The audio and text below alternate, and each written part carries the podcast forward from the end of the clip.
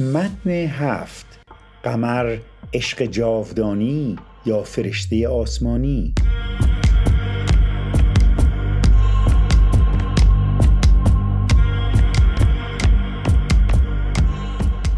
در این متن به حکایت عشق و عاشقی محمد می‌پردازیم، حکایتی که به سه اصل مهم طالع، تسلیم و رضا و اطاعت از والدین ارتباط مستقیم دارد.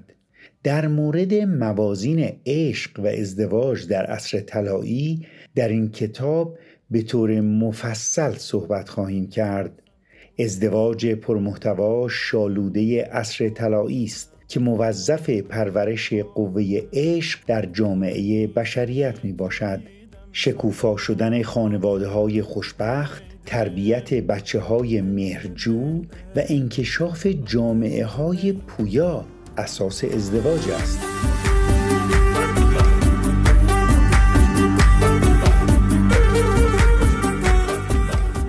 پرمحتوا یعنی مشورت کردن، همفکری، صحبت با احترام متقابل، گوش دادن به یکدیگر و مسالمت که در متن ازدواج به آنها خواهیم پرداخت.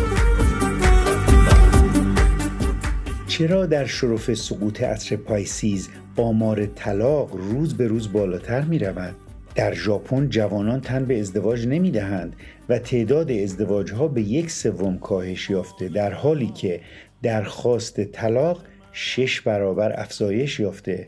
چرا در آفریقا کسی ازدواج نمی کند و وصلت‌ها موقتی است؟ چرا تعداد بچه‌های خارج از ازدواج از هزار و نهصد و شصت و چهار تا دو هزار و چهارده هفتاد برابر افزایش یافته؟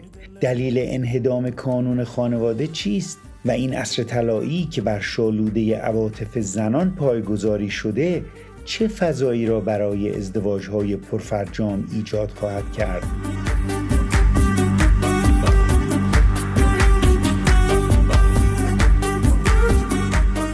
خواهشمند است متن ازدواج را در این کتاب با دقت مطالعه بفرمایید و خود و بچه‌های خود را از این وضعیت اضطراری مصون نگاه دارید. نود و نه درصد مسائل مربوط به اضمحلال زندگی‌های امروز وصلت‌هایی است که بر اساس فرهنگ هزار ساله عصر پاییز ایجاد شده، مثل خواستگاری‌های مصنوعی و زوری، نشان کردن بچه که هنوز به دنیا نیامده، جدل خانواده ها بر سر مهریه های نامتناسب، زد و بندهای غیابی خاله و مادر بزرگ با خواستگار، دروغ های مصلحتی در شب خواستگاری، راضی کردن زوری بچه ها، بله گرفتن های پیش ساختگی، محرم کردن دختر و پسر جوان و جاری کردن خطبه عقد چند سال قبل از ازدواج، آمیزش های نامشروع، عدم توجه به همسری که از اول دوستش نداشته بعد از ازدواج، دخالت والدین و جبهه‌گیری آنها به نفع بچه‌های خود، به اجرا گذاشتن مهریه‌های گزاف، غیبت پشت سر فامیل، دعانویسی برای اختشاش، هتک حرمت، تشویق به ضرب و شتم زن در اجتماع، عدم تساوی حقوق مدنی زن با مرد، طلاق دادن زن به خاطر فقدان بچه، رواج چند همسری، صیغه موقتی و بسیاری اعمال ناپسندیده دیگر که همه می‌دانیم. بعد از ورود منظومه شمسی به مدار عصر طلایی دیگر این قوانین پوسیده کار نمی‌کند و باید از آنها دوری کنیم تا جوانان ما بیش از این آسیب نبینند.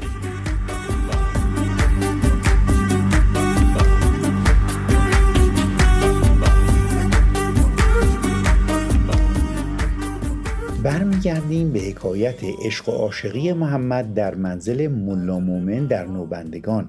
محمد بعد از وبای مرگبار پنج سال در آغوش پرمهر خاله زینب مراحل حساس نوجوانی را با عشق و محبت مادری گذراند و با اینکه در اوایل خوابهای بد و کابوسهای ترسناک میدید، بالاخره از تأثیرات فقدان والدینش جان سالم به در برد.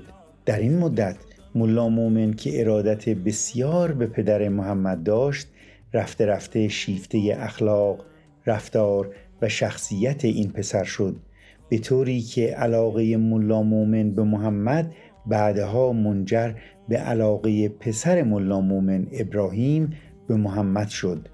در متن‌های آینده خواهیم خواند که ملا مومن با درایتی خاص ابراهیم نوجوان را به جهرم برده و بی سر و صدا به دست محمد سپرد، زیرا به خوبی می‌دانست که ابراهیم در منزل محمد به زندگی معنوی خواهد رسید و اگر در منطقه صحرا رود بماند باید در دستگاه ارباب رعیتی پدرش حسین خان دماغ قلمی خدمت کند که داستانش مفصل است.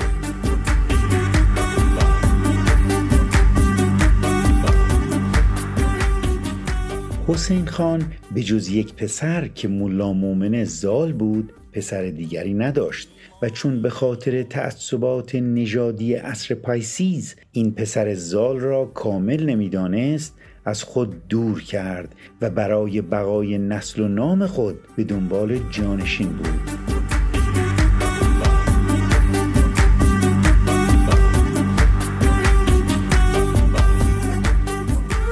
محمد تا هفده سالگی در منزل نوبندگان در سایه پرفتوه ملا مومن زال زندگی کرد. قمر دختر خاله محمد که از پدری زال و مادری سبز روی به دنیا آمده بود، با چهره‌ای کاملا سپید و خوش روی تازه به سن دوازده سالگی رسیده بود. محمد قمر را گاه گداری سر سفره یا در حیاط منزل مشغول پخت و پز می‌دید و گاهی به ایشان کمک می‌کرد، اما در بازیگوشی‌های کودکی مثل اینکه اصلاً نمی‌دید. هر وقت قمر سر به سر پسرخاله محمد می‌گذاشت، ایشان فوراً به خاله زینب شکایت می‌کرد و قمر بسیار می‌رنجید که این محمد چه پسر بی‌احساسیه.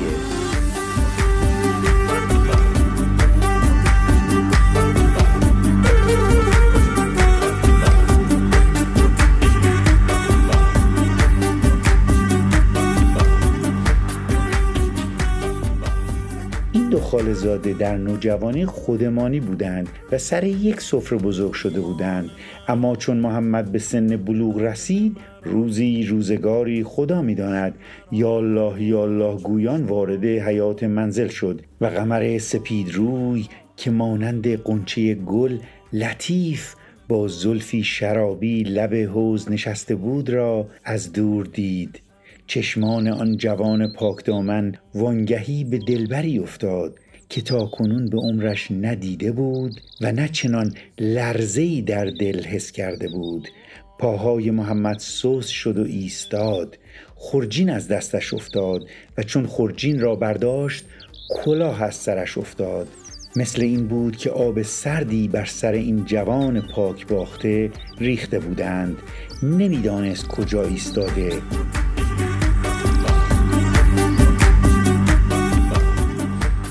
قمر که متوجه شد پسرخاله پس از این همه سال تازه ملتفت وجود او شده، در آن غروب آفتاب گیسوان را به نسیم باد داد و لبخند ملیحی زد. با برق چشمانش محمد هفده ساله را صدا زد، اما محمد تکان نمیخورد.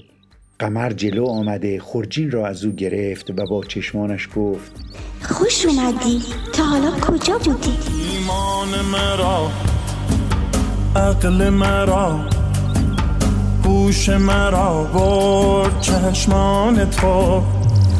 ایمان مرا، عقل مرا برد چشمان تو. دل داده او گشتم و میکشد مرا.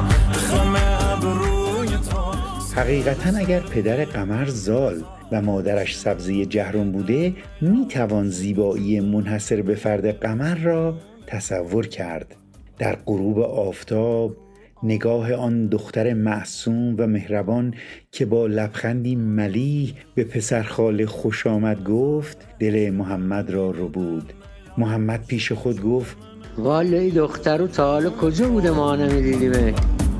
کو به کو آمدم، مو به مو آمدم، پارگی سوی تو دیدم، سمت او آمدم، مو به مو آمدم، من کو به کو آمدم، تارگی سوی تو دیدم، سمت او. از آن روز به بعد مغناطیس جادویی عشق گلوی محمد و قمر را گرفت.